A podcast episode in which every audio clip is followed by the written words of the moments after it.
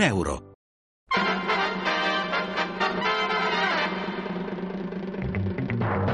Mal di testa. E mal di schiena. Poi mal di testa. Mal di pancia. Un attacco di cotta. E allergia. Disturbi agli occhi. Mal di gola. Alla tiroide. E io c'ho tutto. Sono sano come un pesce. Effetti collaterali. La rubrica di medicina della Radio Vaticana. Ed eccoci al nostro appuntamento settimanale con la medicina, la rubrica effetti collaterali realizzata in collaborazione con i medici del Policlinico Gemelli e del Bambino Gesù. Benvenuti da Eliana Storri. Oggi parleremo del World Stroke Day, la giornata mondiale contro l'ictus cerebrale.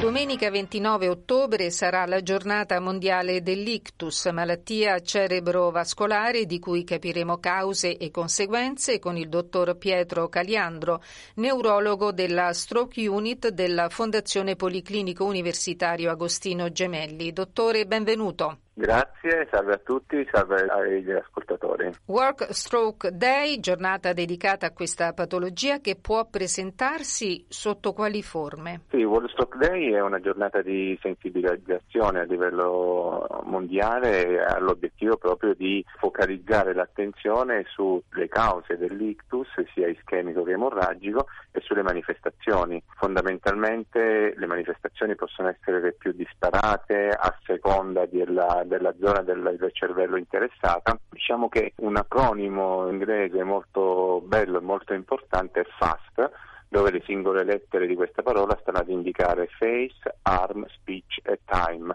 Quindi faccia, braccio, parola e tempo. Sì. E la parola indica ovviamente fast, fast in inglese significa veloce. veloce. Qual è il significato di questo acronimo? Che bisogna che sbrigarsi. Bisogna correre, bisogna sì. essere estremamente veloci e fare attenzione a tutta una serie di disturbi che sono appunto una diciamo, asimmetria nel labbro, quindi F sta per face, asimmetria nel labbro, ci possono essere delle difficoltà di movimento che possono interessare il braccio e la gamba di un lato del corpo, eh, ci possono essere difficoltà di parola, quindi S, speech in inglese significa appunto discorso, parola, e time, T bisogna essere estremamente veloci perché spesse volte un errore molto importante è eh, di aspettare che il disturbo passi, è la cosa peggiore che si possa fare perché ovviamente prima si va in ospedale meglio è perché si riesce ad attuare una serie di procedure di rivascolarizzazione sostanzialmente delle terapie che possono fare la differenza nella insorgenza di disabilità successiva all'ictus, per cui non bisogna assolutamente mai aspettare che il disturbo passi, bisogna rivolgersi al pronto soccorso dell'ospedale più vicino che poi eventualmente indirizzerà il paziente all'ospedale hub di riferimento per, eh, per l'ictus. Quindi la tempistica è assolutamente importante perché le possibilità di intervento sono limitate in un lasso di tempo, in una finestra temporale ben precisa che è successiva all'insorgenza dell'ictus. E poi torneremo a parlarne. Lei prima ha detto ictus ischemico e emorragico. Che differenza c'è fra i due eventi? Sì, diciamo che dal punto di vista clinico, della manifestazione clinica, i due eventi possono essere anche simili, sia l'ictus ischemico che l'ictus emorragico, ad esempio, si possono manifestare con difficoltà di movimento in una metà del corpo. La grossa differenza però è che nell'ictus ischemico un vaso, un'arteria che porta il sangue al cervello sostanzialmente per cause diversissime, si chiude. Quindi il risultato qual è? Che la quantità di sangue che arriva al cervello in una determinata zona del cervello si riduce, la zona corrispondente di tessuto cerebrale ha una sofferenza ischemica, quindi una sofferenza di sostanze nutrienti, una sofferenza dovuta alla carenza di, di ossigeno e perde le proprie funzioni fino a progressivamente a morire. Quindi questo è l'ictus ischemico. L'ictus emorragico è una condizione un po' diversa in cui esiste uno stravaso di sangue, per cui il sangue fuoriesce dal torrente vascolare, questo comporta una sorta di aumento di pressione all'interno della scatola cranica e quindi un effetto di compressione sulle strutture cerebrali e ovviamente anche in questo caso ci può essere una manifestazione clinica variabile che può ad esempio anche in questo caso manifestarsi con un deficit di forza in uno dei due lati del corpo. È molto importante discriminare tra queste due diverse tipologie di ictus per il semplice motivo che il trattamento da attuare è ovviamente estremamente diverso. Quali sono le cause che contribuiscono ad avere un ictus? Allora, le cause sono... Prendendo in considerazione anche l'età. Assolutamente, l'età e infatti diciamo ci sono diversi fattori di rischio. Alcuni sono dei fattori di rischio non modificabili, come ad esempio appunto l'età, ovviamente man mano si va avanti con l'età, la possibilità di avere delle, dei processi trombotici oppure la possibilità di avere una, un'emorragia progressivamente aumenta. Ci sono poi dei fattori di rischio modificabili e questi sono molto importanti da attenzionare parliamo di aumento della pressione, quindi una condizione di ipertensione che va gestita e va controllata, una, la presenza di diabete, sia l'ipertensione che il diabete sono del, dei processi cronici che magari di per sé in una fase iniziale almeno possono anche essere un po' misconosciuti perché possono non dare delle manifestazioni cliniche particolari ed è proprio per questo è necessario fare dei check, dei controlli periodici e abbassare i livelli di pressione, i livelli di glicemia, perché avere l'ipertensione, avere un diabete comporta un danno a livello della parete dei vasi, questo danno può comportare sia la rottura della parete dei vasi e quindi un ictus emorragico e può comportare la formazione di progressivo accumulo di detriti sulla parete del vaso quindi con conseguenza chiusura del vaso stesso e quindi un ictus ischemico. Fra gli altri fattori di Prego. rischio ci sono, ricordiamo il fumo, ricordiamo il fatto di avere uno stile di vita un po' troppo sedentario, quindi diciamo che un'attenzione al volersi bene, ad avere un'attenzione particolare ad una vita salutare, fare anche attività sportiva aiuta tantissimo, è un elemento molto importante. Ci sono poi una serie di altri fattori di rischio cardiovascolari, di aritmie del cuore che ovviamente vanno eventualmente indagate. Lei ci ha detto poc'anzi che il tempo è fondamentale, intervenire in modo veloce. Come si interviene? Sì, intervenire in modo veloce è fondamentale perché immaginate il cervello come se fosse una pianta, una bellissima pianta. Se a questa pianta non arriva acqua perché il vaso è stato chiuso, ci sono dei detriti, ovviamente la pianta appassisce. Questi termini, questa, questa velocità di appassimento nel cervello è estremamente eh, veloce, per cui si interviene cercando di riaprire il vaso. In che modo? Ci sono due diverse modalità fondamentalmente. Una modalità che è esclusivamente farmacologica, con un farmaco che viene infuso endovena e l'obiettivo è di sciogliere l'eventuale grumetto di sangue, di sciogliere il detrito che sta chiudendo il vaso. C'è poi una procedura meccanica, si chiama appunto trombectomia meccanica, che viene eh, dedicata a quelle occlusioni che interessano i grossi vasi. Quindi voi dovete immaginare l'albero arterioso come costituito da vasi grandi che progressivamente si ramificano in rami più piccolini, proprio come i rami di un albero. Quindi quando l'occlusione interessa un vaso più grosso, allora con un catetere attraverso l'arteria femorale si giunge nella porzione di cervello dove il vaso è chiuso e quindi si asporta letteralmente il trombo che va a chiudere il vaso sia l'una che l'altra procedura, per fortuna con il progredire della scienza la finestra temporale in cui è possibile intervenire si è molto allungata. Inizialmente per la trombolisi sistemica, che è il farmaco iniettato a endovena, avevamo a disposizione tre ore, adesso si parla di quattro ore e mezzo, in alcuni casi si può andare anche oltre. Per quanto riguarda la trombectomia, diciamo che il tempo limite è tendenzialmente sei ore e in alcuni casi anche 24 ore. Attenzione però, non significa che avere sei ore o quattro ore o tre ore certo. per intervenire vuol dire che dobbiamo prenderci questo lasso di tempo. Ovviamente prima si interviene, meglio è, perché maggiore è la probabilità di salvare più tessuto cerebrale possibile. E ovviamente più tessuto cerebrale salvato da una morte irreversibile, più è la uh, possibilità che il livello di disabilità dopo l'ictus sia ovviamente ridotto. Una pausa musicale, poi torniamo a parlare con il dottor Caliandro. up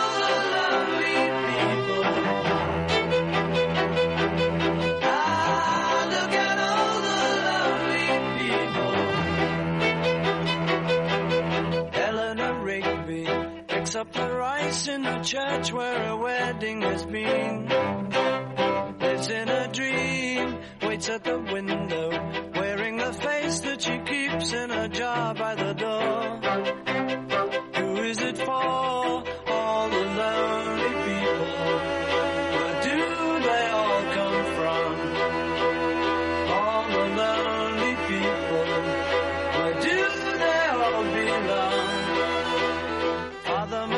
Mackenzie, writing the words of a sermon that no one will hear. No one comes near, look at him working, darning his socks in the night when there's nobody there.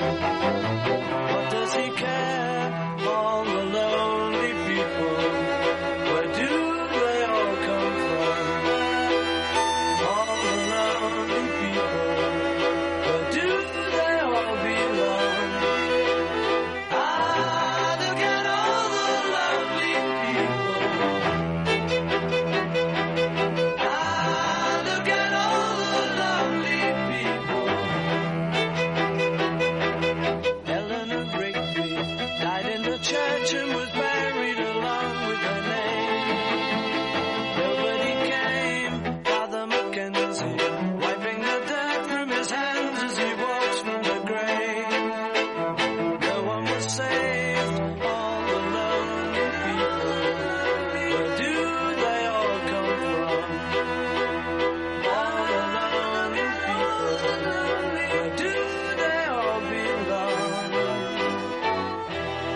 Stai ascoltando Radio Vaticana. Torniamo a parlare con il dottor Pietro Caliandro, neurologo della Stroke Unit del Policlinico Gemelli.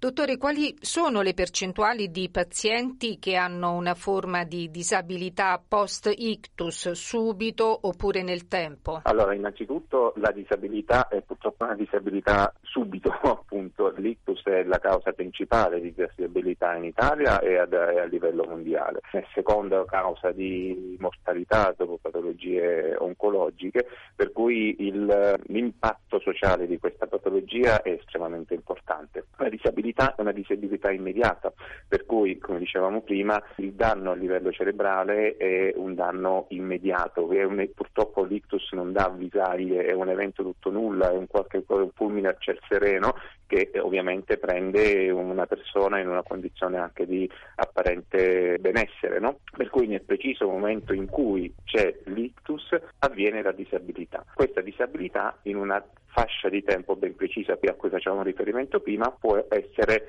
reversibile. Se invece per qualche ragione non è possibile fare una procedura di rivascolarizzazione oppure il paziente è arrivato tardi in pronto soccorso oppure ci sono delle controindicazioni a queste procedure di rivascolarizzazione, quella disabilità che si è venuta a costituire nel preciso momento in cui l'ictus si è verificato, parliamo in questo caso di ictus ischemico, perdura nel tempo. Per fortuna il nostro cervello è un qualche cosa di estremamente plastico, quindi cosa succede? Una volta che c'è stato un danno e c'è stata una disabilità, questa disabilità con un, elevato, una- un approccio riabilitativo ad elevata intensità può progressivamente regredire perché la plasticità della- del nostro cervello consente in qualche modo di riacquisire almeno in parte una funzione perduta, per cui dovete immaginare un po' come se in un'industria, in una fabbrica, 10 operai si ammalano, gli altri 90 operai cercano di fare il loro lavoro e un po' del lavoro degli altri colleghi che non stanno più lavorando, quindi non si avrà la stessa identica produzione, però un qualche cosa che si avvicina fondamentalmente, per cui la disabilità è un qualche cosa che va gestita poi nel tempo, ovviamente ci sono diversi livelli di disabilità e adesso abbiamo un po' degli strumenti sia tecnologici sia clinici che ci aiutano un pochino a prevedere il livello di disabilità e quindi a programmare per tempo quelle che saranno le esigenze del paziente. Grazie per quanto ha detto poco fa, perché a volte si pensa che le conseguenze fisiche e cognitive del dopo ictus non potranno mai migliorare, quando invece la fisioterapia, una riabilitazione costante o altre forme di attività possono fare la differenza. Assolutamente sì, il messaggio da dare è proprio questo. Il messaggio da dare è duplice. Non aspettare in caso di disturbi che possono ricordare la presenza di un ictus, andare subito in pronto soccorso. Qualora mh, l'ictus ha determinato un certo livello di compromissione funzionale, attenzione, quella compromissione funzionale con gradi di recupero differente, con tempistiche differenti, dipendenti da una serie di variabili, sia eh, personali del, del paziente, sia variabili legate alla localizzazione dell'ictus, alla grandezza del tessuto danneggiato, può progressivamente quel livello di funzione persa migliorare. La fase di riabilitazione è altrettanto importante quanto la fase eh, iperacuta in cui il nostro obiettivo è quello di salvare più tessuto cerebrale possibile. E da questo punto di vista,